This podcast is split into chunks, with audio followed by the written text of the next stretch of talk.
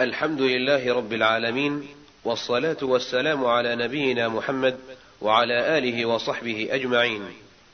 يسر إخوانكم في المكتبة السمعية بوقف السلام الخيري أن يقدم لكم المجموعة الأولى من سلسلة الدروس العلمية لكبار العلماء، ومن دروس هذه السلسلة المباركة كتاب التوحيد لشيخ الإسلام محمد بن عبد الوهاب رحمه الله شرح سماحة الشيخ العلامة عبد الله بن حميد رحمه الله الشريط الحادي والعشرون. أما محبة الله لعباده فهي حقيقية لكن لا نفسرها بل على وجه يليق بجلاله.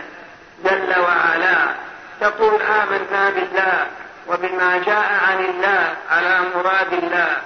وآمنا برسول الله وبما جاء عن رسول الله على مراد رسول الله. فهذا الذي يجب في هذا الباب وأمثاله من الصفات لله تعالى. فإذا قال لك الأشعري مثلا لا نعرف المحبة إلا ما بيناها وميل القلب إلى المحب. قل لا. نقول لا هذه محبة المخلوق. فإذا قال لك الأشعري مثلا لا نعرف المحبة إلا ما بيناها وميل القلب إلى المحب. قل لا. نقول لا هذه محبة المخلوق. والمخلوق لا يجوز أن يقاس الخالق بالمخلوق. فقل أنت متحديا تقول أيها الأشعري. هل تثبت أن لله ذاتا؟ طبعا يقول نعم ما في شك. ما يستطيع يقول لا. يقول ما في شك. حتى الجهمية يثبتون أن لله ذاتا. قل لا. طيب ما دام أنك أثبتت أن لله ذاتا هي من جنس ذواتنا؟ يقول لك لا أبدا. بل أثبت لله ذاتا لا تشبه ذوات المخلوقين. قل وأنا أثبت لله محبة لا تشبه محبة المخلوق. مثل ما أثبتت. فإذا قال لك لا المحبة كذا. قل أن قل أن الصفات ألم تكن المحبة صفة لله؟ يقول لك نعم. قل الصفات فرع عن الذات. فرع عن الذات سواء بسواء. إن أثبتت لله ذاتا لا تشبه ذوات المخلوقين فأنا أثبت لله صفاتا لا تشبه صفات المخلوقين. سواء ما الفارق بين الصفة والذات؟ إذا ينقطع. لا قدرة على أن يرد قولك. لأنك احتج احتج احتج لأنك احتججت عليه بنظير ما أثبته هو سواء بسواء. ثم أيضا قل ما دام أنك أثبتت لله ذاتا لا تشبه ذوات المخلوقين ونفيت عن الله الصفات كالرحمة والمحبة والغضب والرضا والكلام. هل بالوجود أو يمكن وجود ذات مجردة عن الصفات؟ هل يمكن وجود ذات مجردة عن الصفات؟ لا يمكن. العقل يمنع من هذا. أبدا لا يمكن وجود ذات منفكة عن الصفات فكل ذات لا بد لها من أبدا. ما هناك ذات مجردة عن الصفات فإذا هو يعترف بهذا أن هناك ذات مجردة عن الصفات؟ فانقطع من جهتين أن يكون الله ورسوله أحب إليه مما سواهما. بقي موضوع مما سواهما. والرسول أنكر على الخطيب الذي قال من يطع الله ورسوله فقد رشد ومن يعصهما فقد غوى. قال الرسول بئس الخطيب أنت بل قل ومن يعص الله ورسوله فلا تجمع الضمير ومن يعصهما قال بئس الخطيب أنت قل ومن يعص الله ورسوله فقد غوى. وهنا قال أن يكون الله ورسوله أحب إليه مما سواهما ولم يقل أحب إليه من, من الله ورسوله. بل جاء بضمير التثنية يدل على التثنية لله ورسوله. نظير ما قاله الخطيب ومن يعصهما فقد روى. إذا ما الجواب؟ قيل الجواب هنا أن معنى ومن يعصهما وأن يكون الله ورسوله أحب إليه مما سواهما. يقول إن جمع بين محبة الله ومحبة رسوله فصارت كالشيء الواحد. صارت المحبة كالشيء الواحد. إذ أن الرسول لا يحب إلا ما أحبه الله. والله لا يحب إلا ما أحبه الرسول سواء بسواء. فصارت كالشيء الواحد فأبرد وأن يعصيه أن يكون أن يكون الله ورسوله أحب إليه ما سواهما. فجازت التثنية بالضمير بذكر الضمير. وهذا الذي استحسنه الشارع قال من البلاغة جدا. لكن المعروف والذي عليه الكثيرون أن المعنى من يعصي الله ورسوله أن هذا من كلام الخطيب. فهذا ينقل الخطيب والرسول يتكلم. يقول الرسول من أن يكون الله ورسوله أحب إليه مما سواهما وهذا الخطيب ناقل من يطع الله ورسوله فقد رشد ومن يعصهما فقد غوى وقد يجوز للرسول ما لا يجوز لغيره. وقيل هذا من باب التأدب ويدل هذا على الجواز وذاك على الكراهة. وقيل هذا. أن يكون الله ورسوله أحب إليه مما سواهما وأن يحب المرء لا يحبه إلا لله. هذا فرع عن الأول. أقول أن يكون الله ورسوله فرع عنه كيف فرع عنه ما دام أنك تحب الله ورسوله فمعلوم أنك تحب من يحبه الله ورسوله. فهذا المرء أحببته لأجل الله. لم تحببه لنفع دنيوي ولا لمحبة طبيعية ولا لقرابة ولا لشيء من المعروف. بل أحببته لما اتصف به من الخير لما اتصف به من الخير ولما قام به من أوامر الله وابتعاده عن نواهيه أحببته. فكما أنك تحب الله أحببت من يحب الله. أحببت من يحبه الله.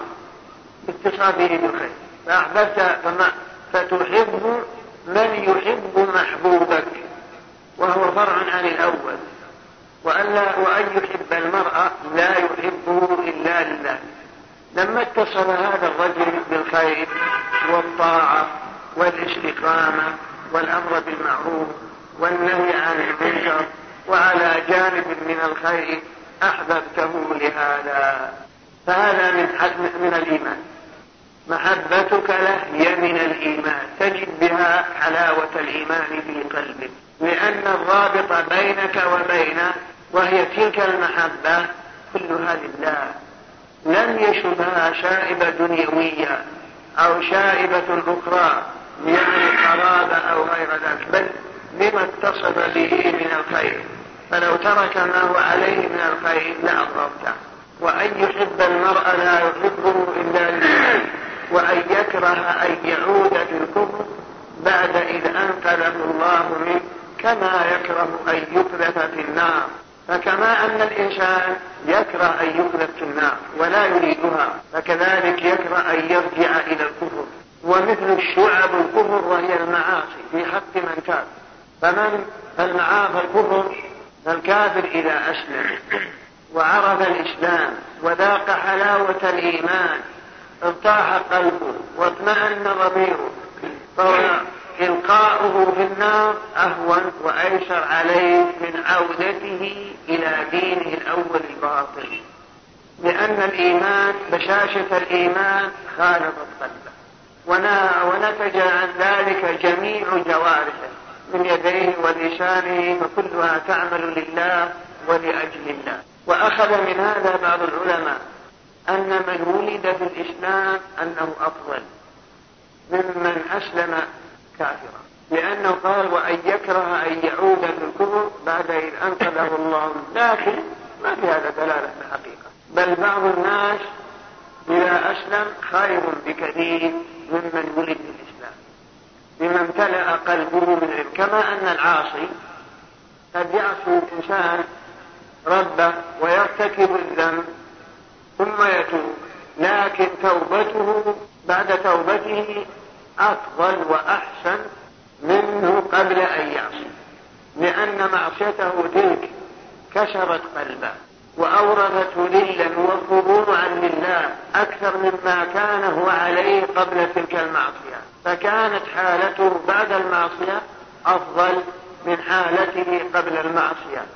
لما أدت تلك المعصية من الانكسار والخضوع والذل والانطراح بين يدي الله واعترافه بجريمته وتعرضه لسخط الله بتلك المعصية. فأورث قلبه انكسارا وذلا وخضوعا لم يحصل له قبل أن يفعل تلك المعصية. فكذلك الكافر إذا أسلم وذاق حلاوة الإيمان تكون حالته بكثير أحسن تكون حالته بكثير أحسن حالة منه قبل أن يسلم. كما كان عليه المهاجرون والأنصار. فهم كفار قبل أن يسلموا وبعدما أسلموا تغيرت أحوالهم وصاروا يصبرون على القتل ويصبرون على أعظم شيء كل في سبيل دينهم ونصرة دينهم. ثلاث من كن فيه وجد بهن حلاوة الإيمان. أن يكون الله ورسوله أحب إليه مما سواهما. وأن يحب المرأة لا يحبه إلا لله. وأن يكره أن يعود في الكفر بعد إذ أنقذه الله منه كما يكره أن يقذف في النار. ومن يحب أن يلقى في النار؟ كل يكره كراهية شديدة يبذل كل الغالي والنبيذ.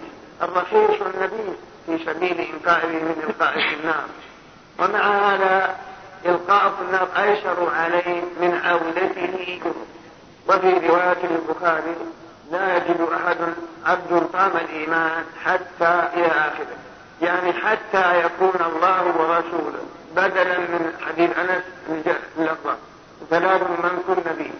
وجد به لا يجد عبد طعم الإيمان حتى فهذا أنه لا يجد حتى يتصف بهذه الثلاث الخصال التي جاء بيانها في حديث أنس. والله أعلم. أما الآن فنترككم مع مجلس آخر من هذا الشرح. وعن ابن عباس من أحب في الله وأبغض في الله ووالى في الله وعادى في الله فإنما تنال ولاية الله بذلك ولن يجد عبد طعم الإيمان وإن كثرت صلاته وصومه حتى يكون كذلك. وقد صارت عامة مواخاة الناس على أمر الدنيا وذلك لا يجدي على أهله شيئا.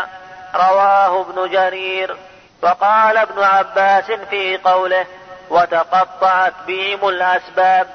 قال المودة ابن عباس رضي الله عنه انه قال من احب الحب من احب لله الحب لله من احب لله وابغض بالله والى بالله وعادى بالله فانما تنال ولايه الله بذلك يعني ان الحب في الله والبغض في الله والمغالاة في الله والمعاداة في الله بها يجد العبد طعم الإيمان. أي حلاوته ومخالطة الإيمان بشاشة الإيمان لقلبه بسبب هذا.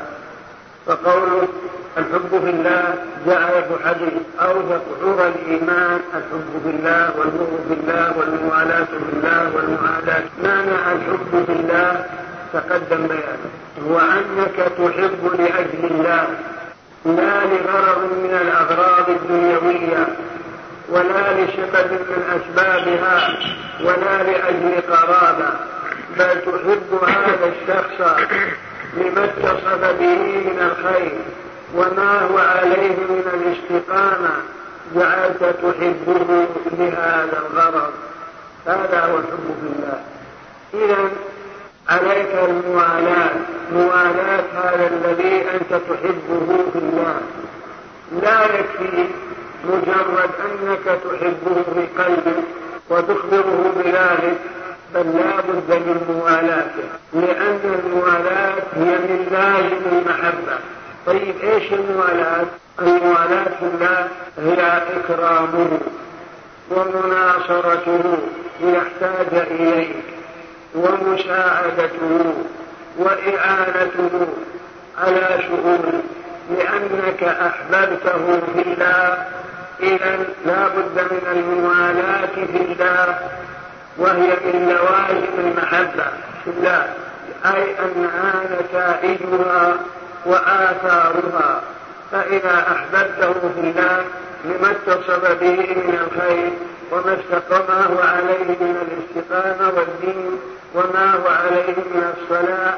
من لازم ذلك أنك تواليه بمعنى تكرمه بمعنى تناصره بمعنى تؤيده بمعنى تساعده لأن الغرض من هذا كله لله أصله ولازمه هذا معنى. وقوله البغض في الله تبغض هذا الشخص. لا لأمر دنيوي ولا لغرض من الأغراض بل أبغضته لانحرافه وانحراف سلوكه وتركه أوامر الله. أبغضته لأجل هذا الغرض. لكن من لازم بغضك له لا بد من معاداته. على قدر جرائمه الذي أبغضته لأجله. ما هي المعاداة عدم المناصرة والسعي في خلانه وإظهار البغض له كما في ملة إبراهيم. كفرنا بكم وبدا بيننا وبينكم العداوة والبغضاء أبدا حتى تؤمنوا بالله وحده. ليس المراد أنك تبغضه في قلبك ثم تحترمه وتكرمه وتقدمه في صدر المجلس وتزوره لا أصبحت لم تبغضه في الله. بل من لازم بغضك في الله أن تظهر آثاره بمعاداته وتشعر بأنك تبغضه وتعاديه وتبتعد عنه ولا تناصره بل تخذله بما هو عليه من الشر. والانحراف.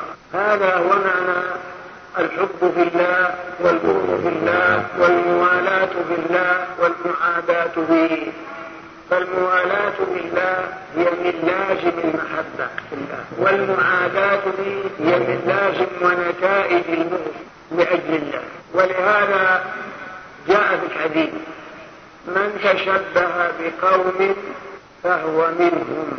ويقول تيمية أقل ما يفيد هذا الحديث. التحريم وإلا فظاهره كفر. من تشبه باليهود فهو منهم. من تشبه بالنصارى فهو منهم. هذا ظاهر الحديث. لكن يقول شيخ الإسلام أقل ما يفيده التحريم ما وجه ذلك؟ كيف من تشبه بقوم فهو منهم؟ قال ما معناه؟ أن التشبه في الظاهر بهؤلاء الكفرة مؤمن بالتشبه بالباطل فهو علامة على تشبهك لهم في الباطل إذا لم تكن تحب بالله بل أنت ممن يعادي بل أنت ممن ينبغي أن ترغب بالله وتعادى بالله لأنك متى تشبهت بهم ظاهرا في أفعالهم وما اختصوا به دون المسلمين مؤذن بتشبهك في الباطن بهم. ولهذا قال ابن تيمية ما معنى أنك إذا تشبهت بهم في ملابسهم أو تعلم لغاتهم أو ما أشبه ذلك. لابد أن هذا التشبه يجمع بينك وبين فمن أمثلة على ما قرر ابن تيمية مثلا تعلمت اللغة الإنجليزية على سبيل الفرض وأجدتها لابد من قلبك يميل طبعا يميل. فعندما ترى الإنجليزي تحب أنك تكلمه وتحب أنك توادعه لأنك تفهم لغته وهو يفهم لغتك. فجمعت بينكما تلك اللغة. فقد تشبهت بهم ظاهرا فهو مؤذن بالتشبه باطنا. ومن المعلوم أن الإنسان يميل طبعا يميل بقلبه إلى من شاركه في أمر من الأمور كالغى وملابس خاصة ونحوها. ومن أمثلته لو كنت في بلاد نائية مثلا وعليك الملابس في العربية هذه التي أنت تستعملها الآن. والمجتمع كلهم يلبسون ملابس فرنجية. ثم وقع بصرك على شخص ملابسه من جنس ملابس. طبعا قلبك بيميل إليه وتبي تتجه نحوه قال شابهك في الملابس. وتتعلق به. وترغب أنك تبحث ما وش هاللبس لأنك منفرد في هذا اللباس. وهم كلهم ملابس فرنجية. فهذا الذي شاركك في هذا الملبس قلبك يميل وعندك شيء من الشوق بأن تجتمع به وتتعرف عليه سواء كان مسلم أو كان. بجامع أن الذي جمع بينك وبينه هذه الملابس أو هذا المركب أو ما أشبه ذلك. فهذا معنى حديث من تشبه بقوم فهو منهم. فيكون حينئذ لم تكن محبا لله بل أحببت من يبغضه الله ومن هو على كفر أو على كبير من المعاصي بجامع ميولك إليه ومشابهة كذا في هذا الغرض من ملابس أو غيرها. هذا معنى ما يقول ابن تيمية. وهذا قول ابن عباس ولن يجد أحد طعم الإيمان وإن كثرت صلاته وصومه حتى يكون كذلك. يعني لا يجد حلاوة الإيمان ولو كثر صومه وصلاته حتى يكون يحب من يحب لله ويؤمن بالله ويوالي بالله ويعادي بالله. إذا يجد طعم الإيمان حلاوة الإيمان بانشراح صدره واطمئنان قلبه وتهدئة ضميره وارتياح باله. كما في الحديث السابق ثلاث من كن به وجد بهن حلاوة الإيمان. فمجرد كثرة الصلاة وكثرة الصوم والزهد في الدنيا لا يؤثر. ما دام أن الإنسان لا يفرق بين أولياء الله وأعداء الله. كلهم عنده في الدرجة سواء. فإذا قابل الكافر رحب به وأكرمه فما يكرم أولياء الله. ولا فرق. فهذا صلاة وصوم لم يجد بها طعم الإيمان الذي يجد لو كان من يحب في الله. هذا هو المعنى. وكما تقدم أن قلنا لك أن ابن عقيل الحنبلي يقول إذا أردت أن تعرف الإسلام من أبناء الزمان فلا تنظر إلى ازدحامهم عند أبواب الجوامع ولا بوجيدهم بقول لبيك لبيك ولكن انظرهم عند مواطأة أعداء الشريعة. المعنى إذا أردت أن تعرف الإسلام من الناس وتعرف حقيقة ما عندهم من الإيمان. لا تنظر إلى أنه يجيب الشرور ويصلي المسجد. أو أنه يبكي يوم الجمعة. أو يتلو القرآن. أو يكثر الحج والعمرة. ستين سنة خمسين سنة أقل أكثر. ولا بأنه يرفع صوته لبيك اللهم لبيك. لا لا تجد الناس بهذا. زنهم واعرف مقدار إيمانهم وإسلامهم عند مواطأة أعداء الشريعة.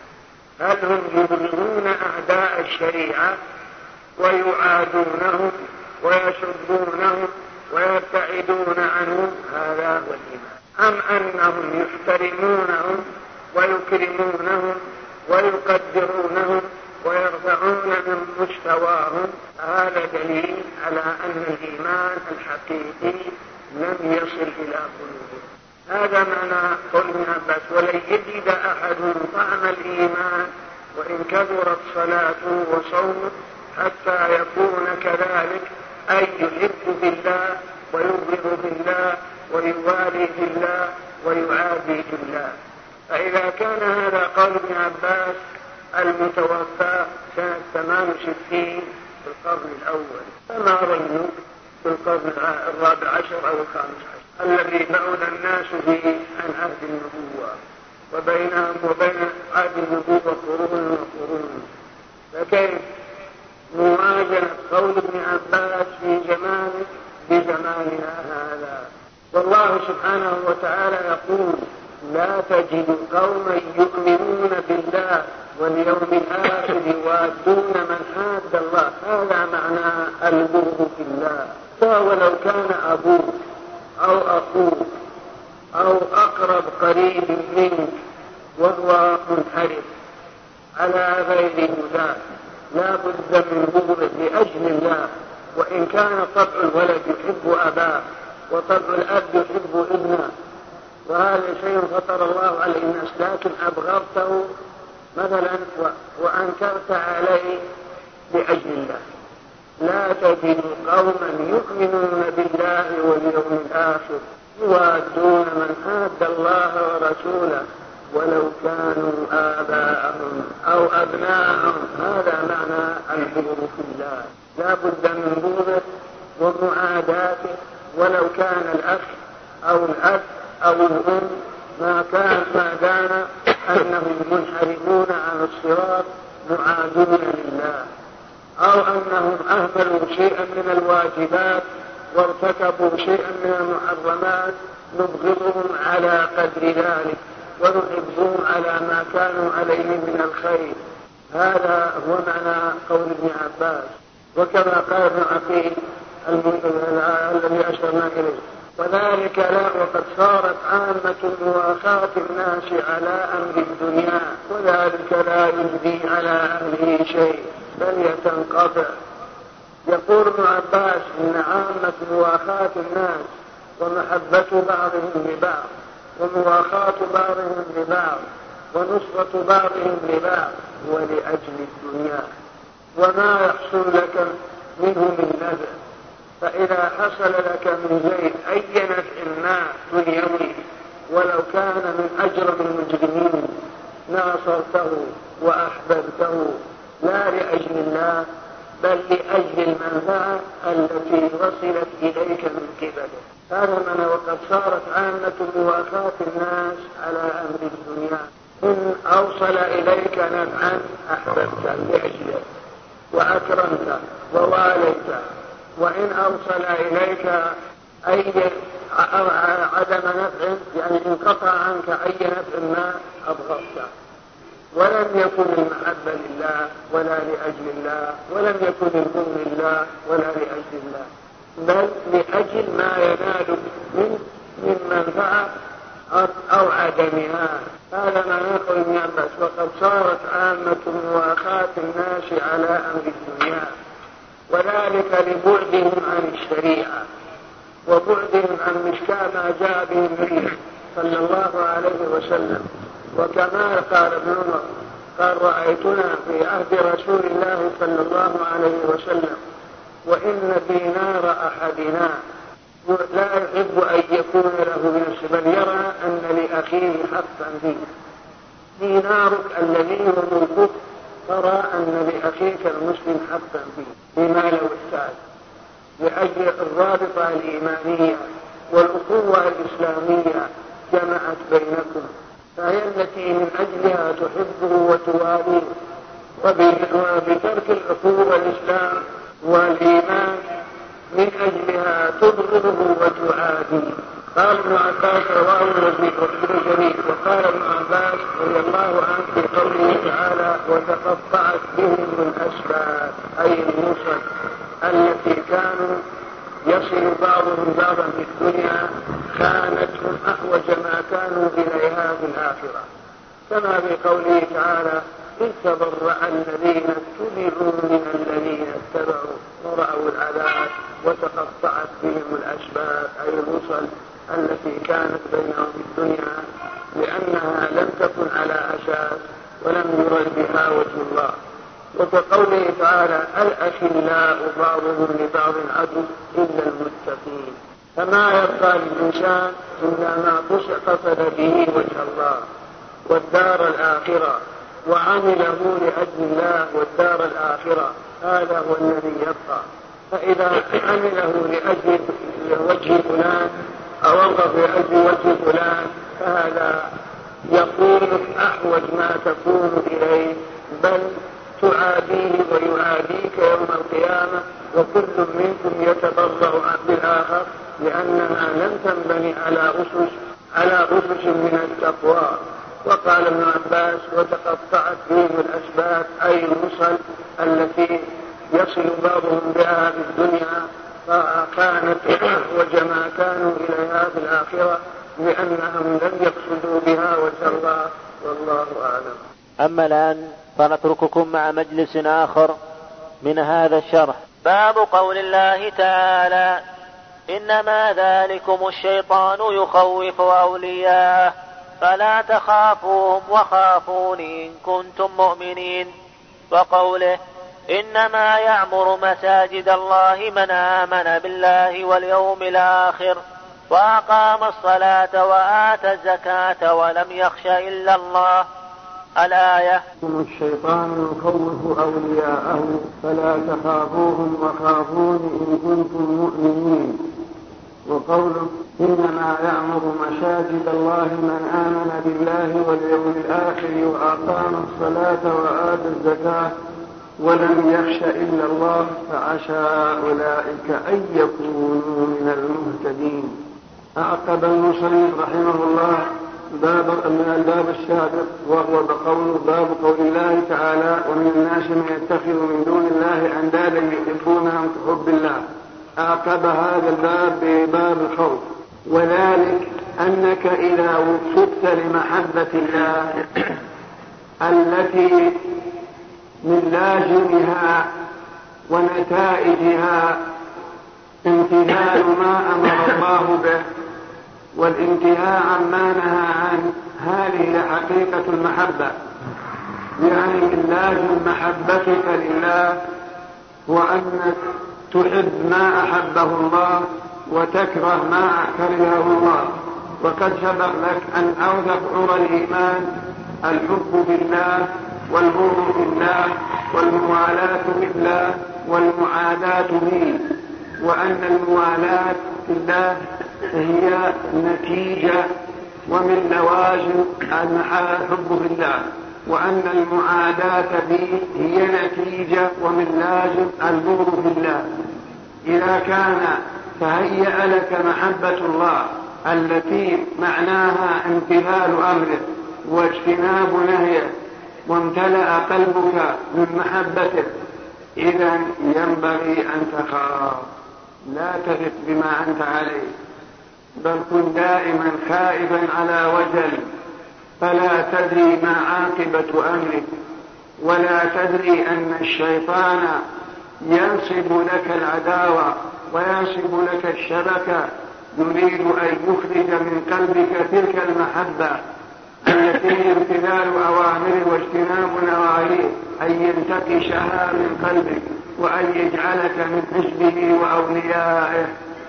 هذا وجه ذكر هذه الترجمة بعد الترجمة التي سبقتها.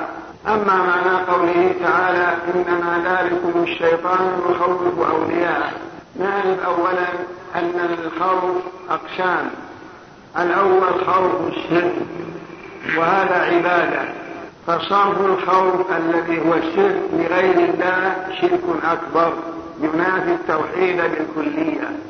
ومعنى خوف الشرك هو أنك تخاف من هذا الميت هذا الصالح مثلا أو هذا النبي أو هذا الملك أو هذه الشجرة أنها تشوه بك أو أنها توقع بك ضررا أو أنها تفعل بك مكروها أو بأولادك فهذا هو خوف الشرك. إذا صرفت لها شيئا من العبادة لأن الخوف السر لا يصلح إلا لله. وقد مدح الله الملائكة المقربين بخوفهم منه كما في قوله تعالى يخافون ربهم من فوقهم ويفعلون ما يؤمرون. وقال وإياي فارهبون يعني إياي والرهبة هنا بمعنى الخوف وإياي تخافون. وكذلك قول في مدحه المؤمنين إن الذين هم من خشية ربهم مشفقون يعني خائفون وجلون ذليلون لله سبحانه وتعالى لا يخاف إلا الله. هذا هو الصدق بخلاف ما عليه عباد القبور. الذين افتتنت افتتنت قلوبهم بالتعلق بهم. فإنك لو طلبت من أن يحلف بالله لحلف الأيمان العديدة. ولو قلت احلف بابن عباس أو احلف بالدشوقي أو احلف بأحمد البدوي توقف. ولو, ولو كان فيها قطع رقبته معظما لهذا الميت المدفون تعظيما أعظم من تعظيم الله. هذا هو خوف الشرك وهذا هو الشرك الأكبر المنافي للتوحيد بالكلية فتجد من افتتن بعبادة القبور عندما تطلب اليمين يبولها وعندما تطلب أن يحلف بموليه ذلك أبى مهما كانت الحالة بالكلية. لأنه وقد وقر في قلبه تعظيم معبوده والخوف من أعظم من تعظيم الله. أي شرك أكبر من هذا؟ النوع الثاني أيضا الخوف من إنكار المنكر. تخشى ممن له سلطة. أن يوقع أن يوقع بك شيئا أو يقطع لك شيئا. فهذا معنى قول إنما ذلكم الشيطان يخوف أولياءه. يعني يخوفكم بأوليائه وهو أنه يعظمهم في صدوركم. فتقول مثلا لو فعل أمرت أو نهيت عظم في قلبك هذا الظالم تخشى منه هيبة له وتعظيما وإجلالا وإن كنت تبغض هذا الشيء فلا ينبغي. فهذا شأن الشيطان يعظم جماعته وأولياءه في قلبك حتى لا تأمر بمعروف ولا تنكر منكرا. ولهذا جاء في الحديث من التمس رضا الله بسخط الناس رضي الله عنه وأرضى عنه الناس ومن التمس رضا الناس بسخط الله سخط الله عليه وأسخط عليه الناس. وكما قال الإمام الشافعي لتلميذه يونس بن عبد الأعلى الصدفي قال له يا يونس لو أردت أن تغري الناس كلهم ما وجدت إلى ذلك من سبيل فإن رضا الناس على لو أردت أن تغري الناس كلهم ما وجدت إلى ذلك من سبيل متعدد. ولكن بإرضاء واحد يرضى عنك الناس كلهم وهذا معنى قوله من التمس الله قول الرسول من التمس الله الحديث. إنما ذلكم الشيطان يخوف أولياء أن يعظمهم في صدوركم حتى تتقاعسوا عن الأمر والنهي. معظمين لأولياء الشيطان وحزبه وجنده.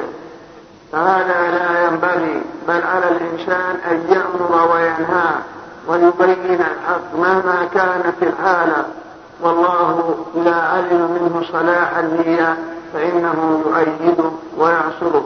كما وقع من سلفنا الصالح أشياء كثيرة من هذا النمط أمام السلاطين. كل ذلك محافظة على هذا الدين.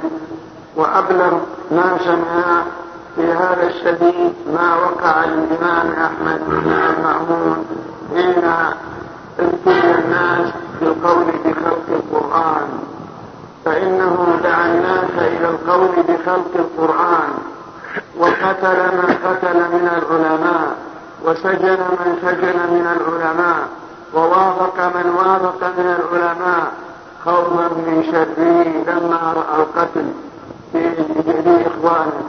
الإمام أحمد لم يوافق لا على السجن لا على الضرب ولا على القتل ولا على بل صبر على ذلك كله وقال إن القرآن منزل غير مخلوق.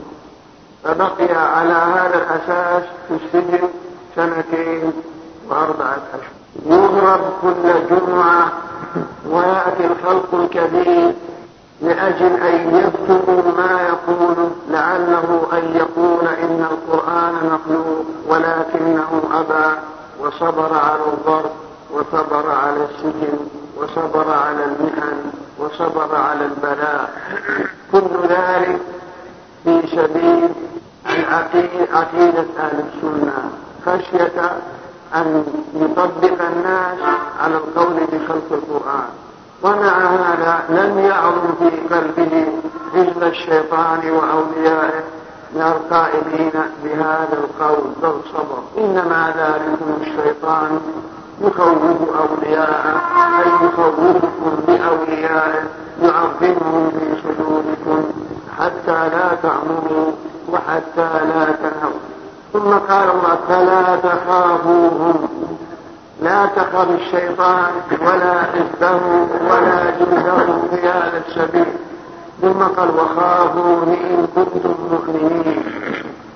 فقول وخافوني إن كنتم مؤمنين تقديم المعمول وهو الشرط تقديم تقديم المعمول على عامل يفيد الحصر. فدل على أن الإيمان ينتهي إذا انتهى الخوف من الله. ينتهي الإيمان بانتهاء الخوف من الله كما في هذه الآية. وخافوني إن كنتم مؤمنين.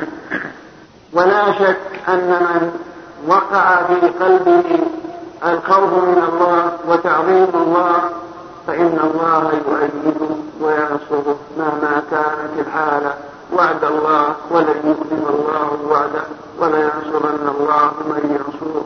إن الله لقوي عزيز ولن يقل إن الله غفور رحيم. لأن المقام في مقام النصر والنصر يناسب القوة. إن الله لقوي عزيز. الإمام أحمد رحمه الله لما حصل عليه ما حصل وجاء من جاءوا به للضرب قال الإمام أحمد بي وقد حضر أربعة آلاف كاتب يكتبون ما أقول. لعلي أكون بالقول بخلق القرآن وقد مشه الضرب والتعب. قال فلما ألقوني على الأرض وجاء الجلادون جاء نصف فهمش في أذني فما زلت أدعو له لأنه ثبتني وقواني على نفسي قائلا يا أحمد اتق الله اصبر.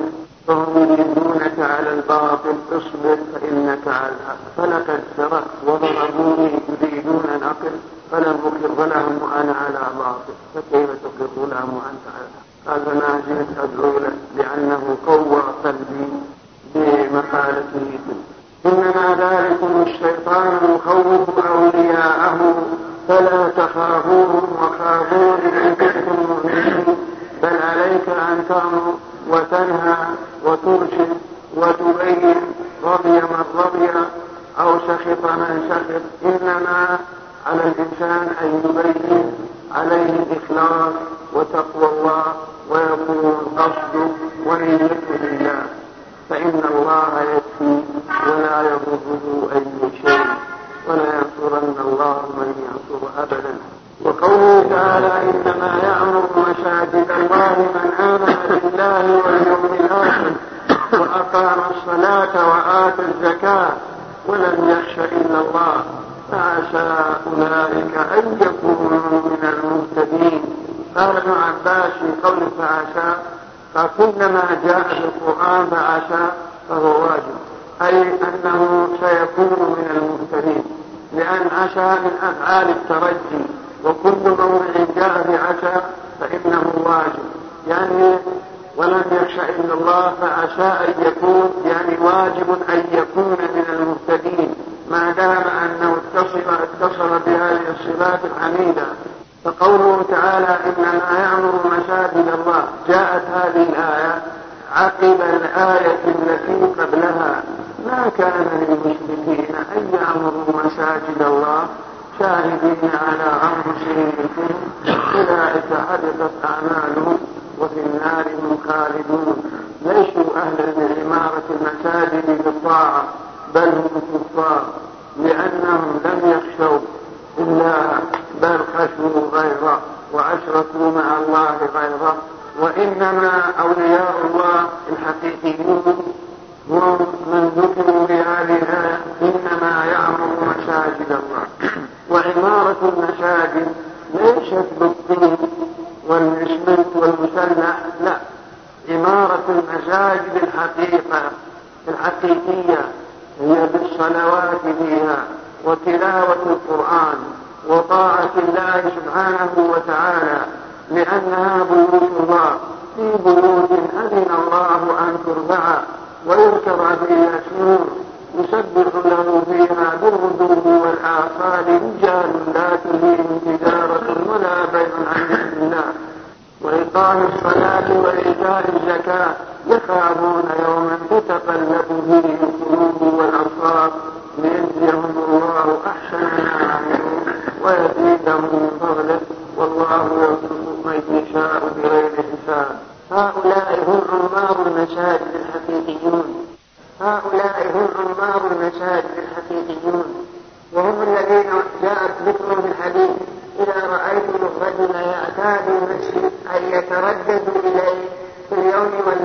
خمس مرات لأداء ما فرض الله عليه وليتقرب إلى الله بطاعته في هذا المسجد فاشهد له بالإيمان. فجعل مجرد تردده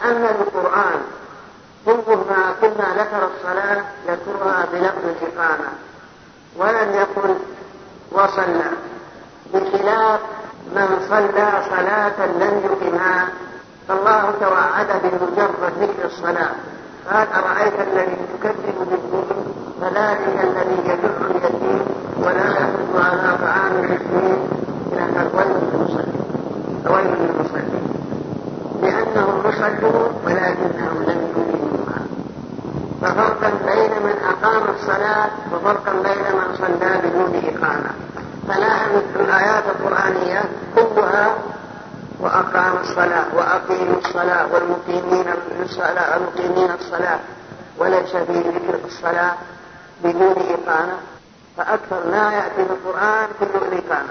كما في هذه الآية وأقام الصلاة. إيش معنى وأقام الصلاة؟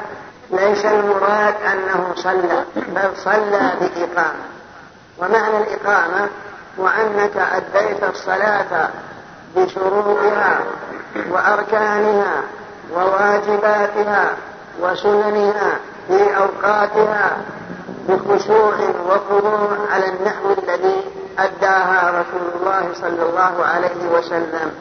بهذا تكون مقيما للصلاة بخلاف الصلاة المتخلفة عن الإقامة. إنما يأمر مساجد الله من آمن بالله واليوم الآخر وأقام الصلاة وآتى الزكاة.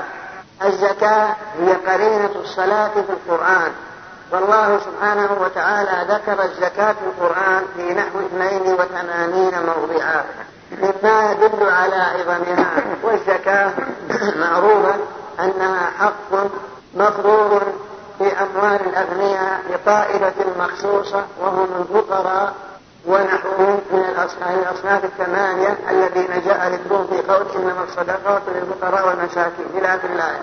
والزكاة هي قرينة الصلاة في القرآن وهي تزكي المال وتنميه وتطهره وتقيه الآفات.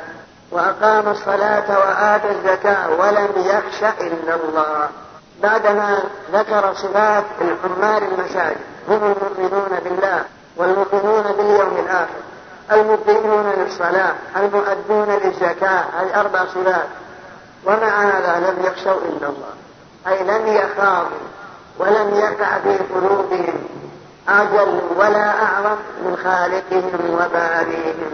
يأتمرون بأوامره وينتهون عن نواهيه ولم يخش إلا الله. فعسى أولئك أي هؤلاء المتصفون بهذه الصفات الحميدة أن يكونوا من المهتدين في الدنيا والآخرة. لأنه لم يأخذوا بالله لومة لائم بل يصدعون بالحق. قد أصلحوا أنفسهم واستقامت سرائرهم مع الله واتصفوا واتصفوا بالأعمال الخيرية الأعمال الظاهرة كالصلاة والزكاة والأعمال الباطنة أعمال القلب كالإيمان بالله واليوم الآخر. ولم يخشوا إلا خالقهم وباريهم. هؤلاء هم المهتدون في الدنيا والآخرة والله أعلم. أما الآن فنترككم مع مجلس آخر من هذا الشرح. وقوله ومن الناس من يقول آمنا بالله فإذا أوذي في الله جعل فتنة الناس كعذاب الله. وعن أبي سعيد رضي الله عنه مرفوعا إن من ضعف اليقين أن ترضي الناس بسخط الله. وأن تحمدهم على رزق الله وأن تذمهم على ما لم يؤتك الله. إن رزق الله لا يجر حرص حريص ولا يرد كراهية كاره. قال وقول الله تعالى ومن الناس من يتبع من الناس من يقول آمنا بالله فإذا أوذي في الله جعل فتنة الناس كعذاب الله. ولئن جاء نصر من ربك ليقولن إنا كنا معكم. أوليس الله بأعلم بما في صدور العالمين.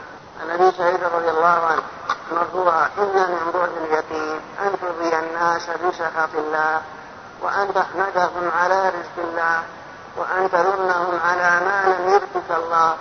إن رزق الله لا يجره حرص حريص ولا يرده كراهية كاره بل ما شاء الله كان وما لم يشاء لم يكن. فقوله سبحانه وتعالى ومن الناس من يقول آمنا بالله. إذا أوذي بالله جعل ذكر الناس كعذاب الله. على هذا الناس فريقان. فريق مؤمن وفريق كافر. لا ثالث لهما. يرتكب السيئات ويعمل ما يقتضي الكفر فهذا لا حيلة به إلا بالتوبة والرجوع إلى الإسلام. والآية لا تتناول هذا القبيل النوع الثاني هو ما دلت عليه هذه الآية ومن الناس من يقول آمنا بالله. الذين يقولون آمنا بالله هم على حالتين يؤمنون بالله بألسنتهم وأعمالهم وأفعالهم. وهذا هو الإيمان الحقيقي. أو يؤمن بالله بلسانه لكن يتخلف العمل. لم يخالف بشاشة الإيمان قلبه. إنما هو مؤمن بطرد لسانه فإذا أوذي بالله وحل به شيء من المصائب ذهب ذلك الإيمان. فجعل هذا من عذاب الله وانحرف عن الإيمان لأن الإيمان لم يصادق قلبه. وهذا هو المراد بهذه الآية ومن الناس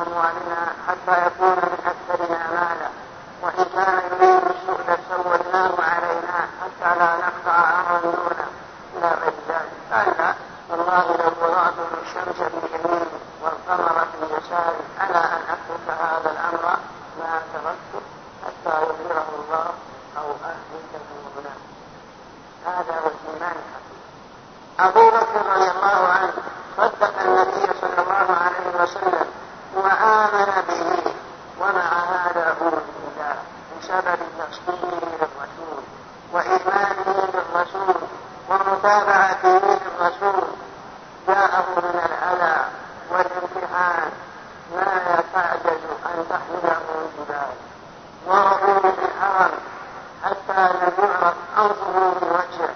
فحملته بنو الليل في شكله يوم لا يشكون في موته. ثم لما أفاق لم يسأل عن شيء فسأل عن النبي صلى الله عليه وسلم فما صده عن دينه. وهكذا بقية من آمن بالله حقا. فهم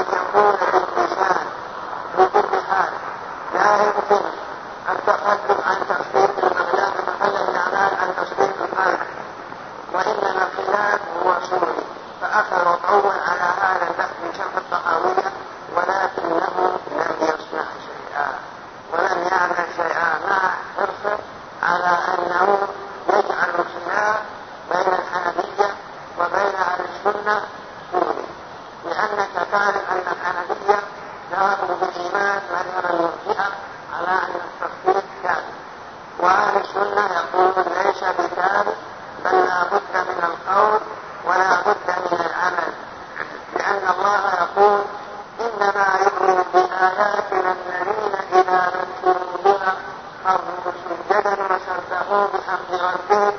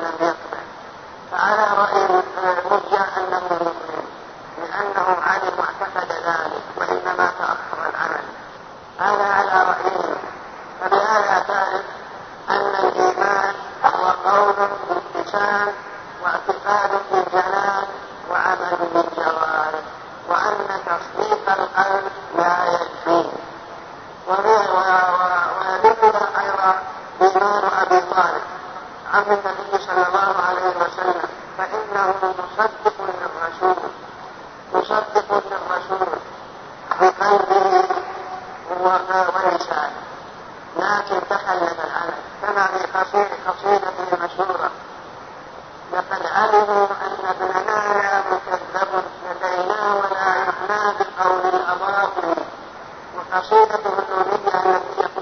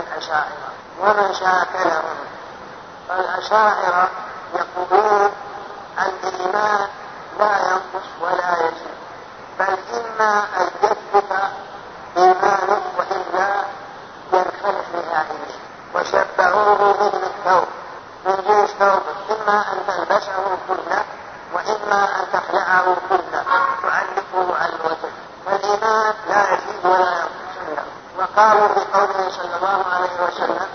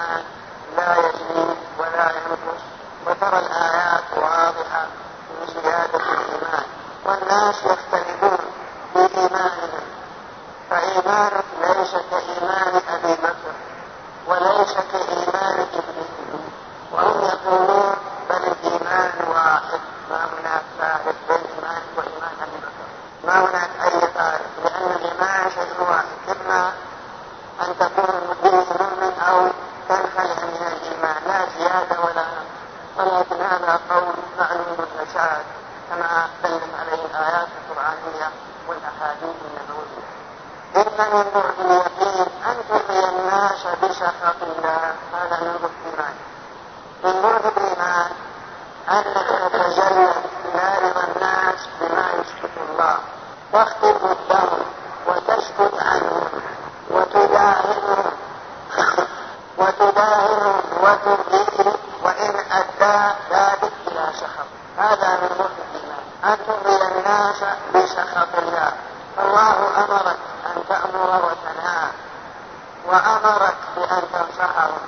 قال الدين النصيحة وقال المؤمنون والمؤمنات بعضهم أولياء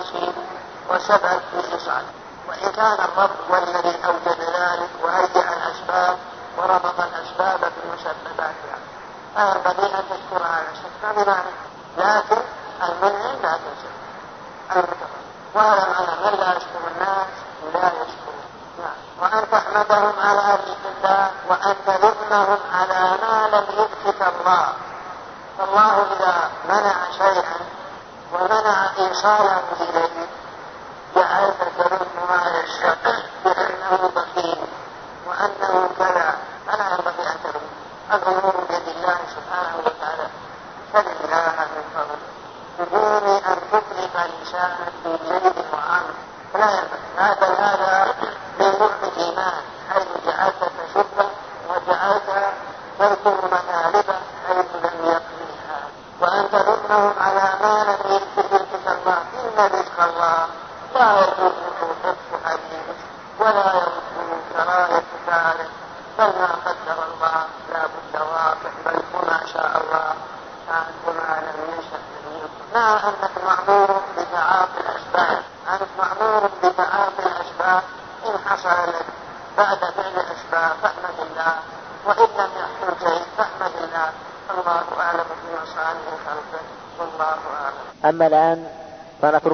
مجلس آخر من هذا الشرح. وعن عائشة رضي الله عنها أن رسول الله صلى الله عليه وسلم قال من التمس رضا الله بسخط الناس رضي الله عنه وأرضى عنه الناس ومن التمس رضا الناس بسخط الله سخط الله عليه وأسخط عليه الناس.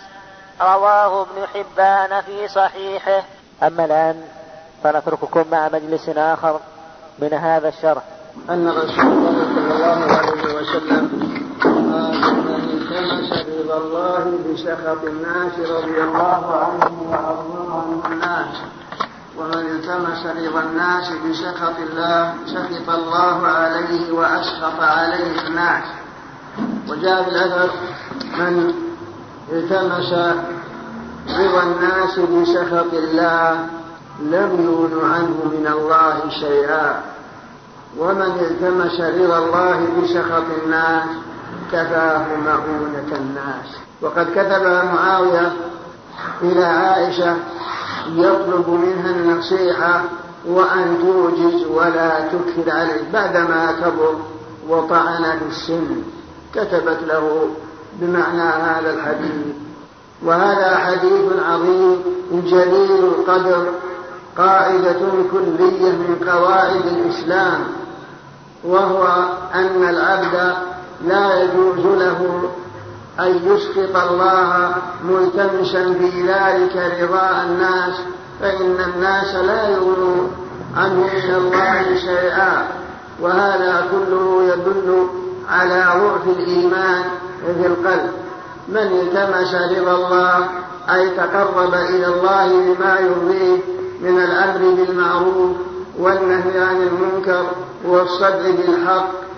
وإن أدى ذلك إلى سخط الناس فإن الله يرضى عنه ويرضي عنه الناس. وبدل ما كانوا يذمونه لا بد وأن يثنوا عليه. ما دام أن قصده وجه الله ولم يقم إلا لله غير مبال برئيس أو كبير أو صديق بل ديدانه في ذلك ما يرضي الله سبحانه وتعالى. هذا معنى من التمس رضا الله بسخط الناس رضي الله عنه وأرضى عنه الناس. لأن قلوب بني آدم بيد بين اصبعين من أصابع الرحمن فإنهم وإن سخطوا عليك ولم تتبعهم على ما يريدون من الأهواء لا بد وأن يرضوا. لا بد وأن يحمدوا. ما دام أنك ملتمسا في ذلك رضا الله. يروى عن وهب بن كعب بن أن أن الله أوحى إلى داود عليه السلام فقال يا داود ما من عبد يعتصم بي دون خلقي. أعرف ذلك من نيته فتكيده السماوات والأرض. إلا جعلت له من بينهن فرجا ومخرجا. وما من عبد يعتصم بمخلوق دوني. أعرف ذلك من نيته. إلا قطعت الأسباب من بين يديه. وأشخت الأرض من تحت قدميه ثم لا أبالي بأي أوديتها هلك وهذا معنى من التمس رضا الله بسخط الناس رضي الله عنه وأرضى عن الناس. ثم إن الناس لو اتبعت رضاهم وطلبت مرضات وطلبت مرضاتهم أي شيء عندهم؟ لهم فقراء ليس بأيديهم شيء بل الأمر بيد الله. ولكن ما يا للأسف ربما يمزق يرقع دنيا غيره بتمزيقه. حتى ولا دنياه بل يرقع دنيا غيره من ملوك وسلاطين بدينه كما قيل نرقع نمزق دنيانا نمزق دنيانا نمزق نرقع دنيانا نرقع دنيانا بتمزيق ديننا.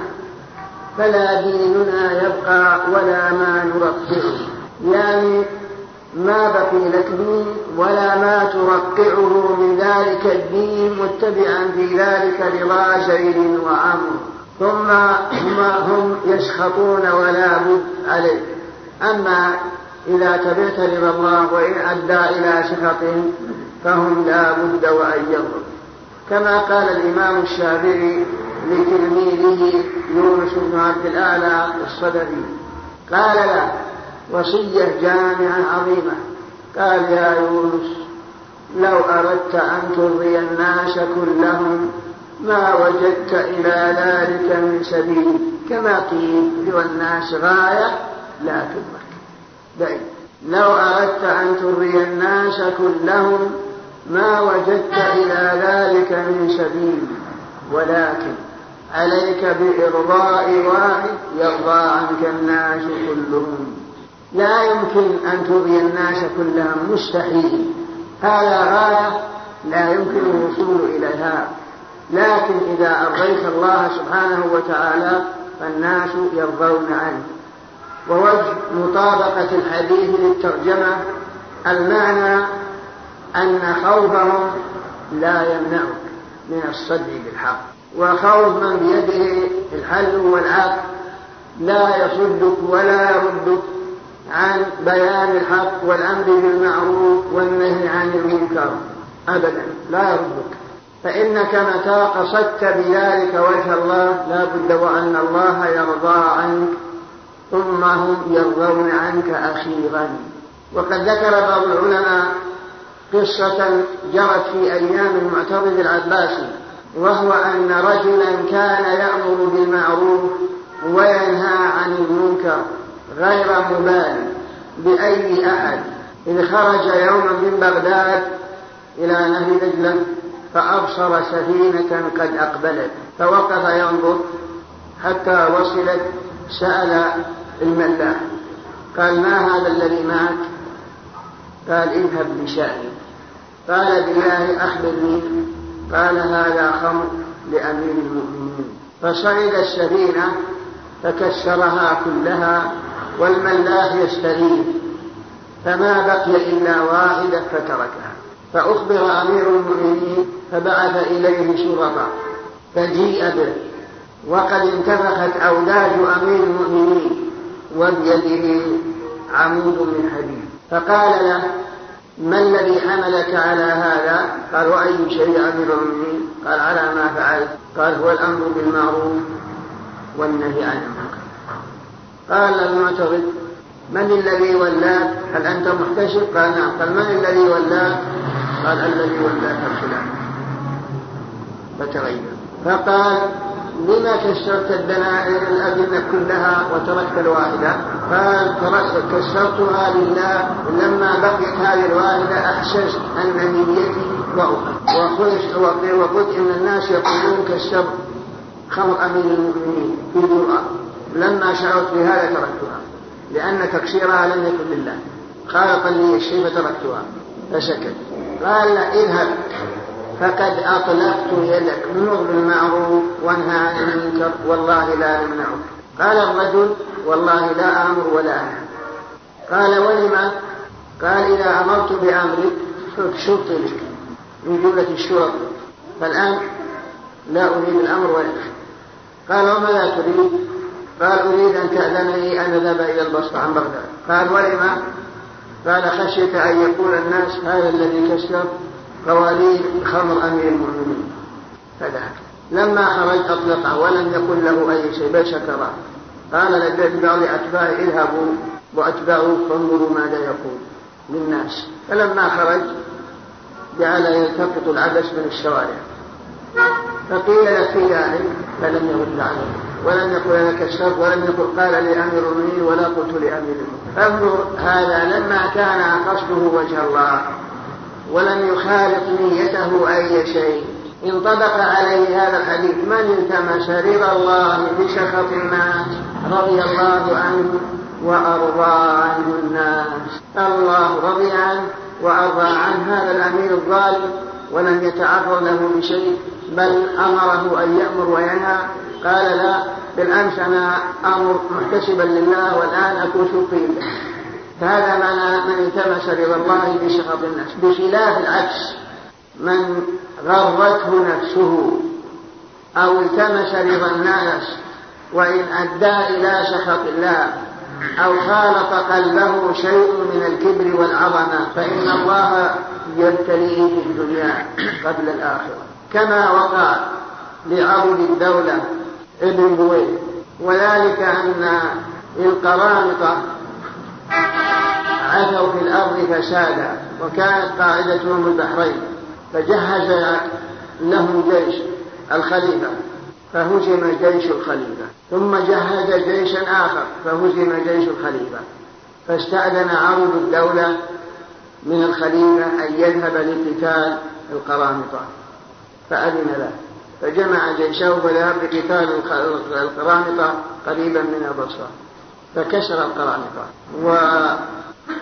وشتت شملهم فاغتر بما حصل من أن جيش أمير المؤمنين مرتين عجز وكسروا وقتلوا وهو كسر القرامطة وأباد خضراهم غرته نفسه فأنشأ يقول لما انتصر وذاق حلاوة النصر. نسي أن الله هو الذي أيده والذي نصره والذي أعانه. بل قال أنا عضد الدولة وابن ركنها ملك الأملاك غلاب القدر. أنا عضد الدولة وابن ركنها ملك الأملاك غلاب القدر. انظر إلى الغرور. أنا عضد الدولة وابن وابن ركنها لأن أبوه يلقب ركن الدولة. أنا عضد الدولة وابن ركنها ملك الأملاك غلاب القدر. فما غربت شمس ذلك اليوم إلا وهو مجنون. مكبل بالحديد يبول في ثيابه فانظر يا غلاب القدر. كل إنسان يعدل عن رضا الله أو يعجب بنفسه أو يرى أن النعم هو التي أوجدها ونشأ المنعم المتغفل لا بد وأن يبتلى كما وقع لهذا الرئيس.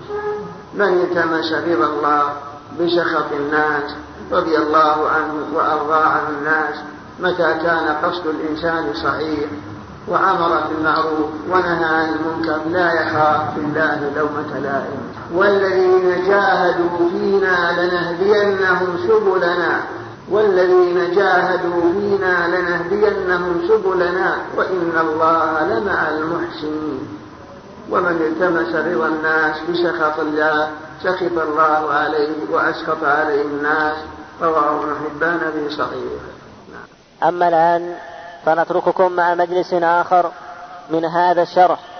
باب قول الله تعالى وعلى الله فتوكلوا إن كنتم مؤمنين.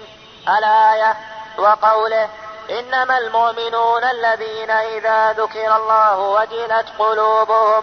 الآية فتوكلوا إن كنتم مؤمنين. وقوله تعالى إنما المؤمنون الذين إذا ذكر الله وجلت قلوبهم وإذا تليت عليهم آياته زادتهم إيمانا وعلى ربهم يتوكلون. الذين يقيمون الصلاة ومما رزقناهم ينفقون. أولئك هم المؤمنون حقا. لهم مغفرة ورزق كريم. هذا الباب عقده المصنف في التوكل بعد ذكره باب الخوف وقبله باب المحبة وهو أن العبد لا ينبغي له أن يغلب جانب الخوف بل عليه أن يخاف الله سبحانه وتعالى ويعمل بما يرضي الله ويقربه لديه مع اعتماده على الله وتوكله عليه. فأنت إذا خفت من أي إنسان تخشى من من ظلم هذا السلطان فلا تخف ولا تحزن بل توكل على الله واعتمد عليه فإن الله يكفيك مؤونة هذا الشخص الذي يريد إضرارك وأنت تريد بذلك رضا الله سبحانه وتعالى. فقول باب قول الله تعالى وعلى الله فتوكلوا إن كنتم مؤمنين. التوكل إيش هو؟ هل هنا عبارة تبين لنا حقيقة التوكل؟ نقول لك نعم التوكل هو تفضيل الأمور والاعتماد على الله سبحانه وتعالى. تقول وكلت أمري إلى الله بمعنى فوضت أمري إليه واعتمدت عليه لا على غيره. هذا هو التوكل. ثم إن التوكل على ثلاثة أقسام. قسم جائز وقسم شرك خفي ويعبر عنه بعض العلماء بأنه مكروه وقسم هو الشرك الأكبر.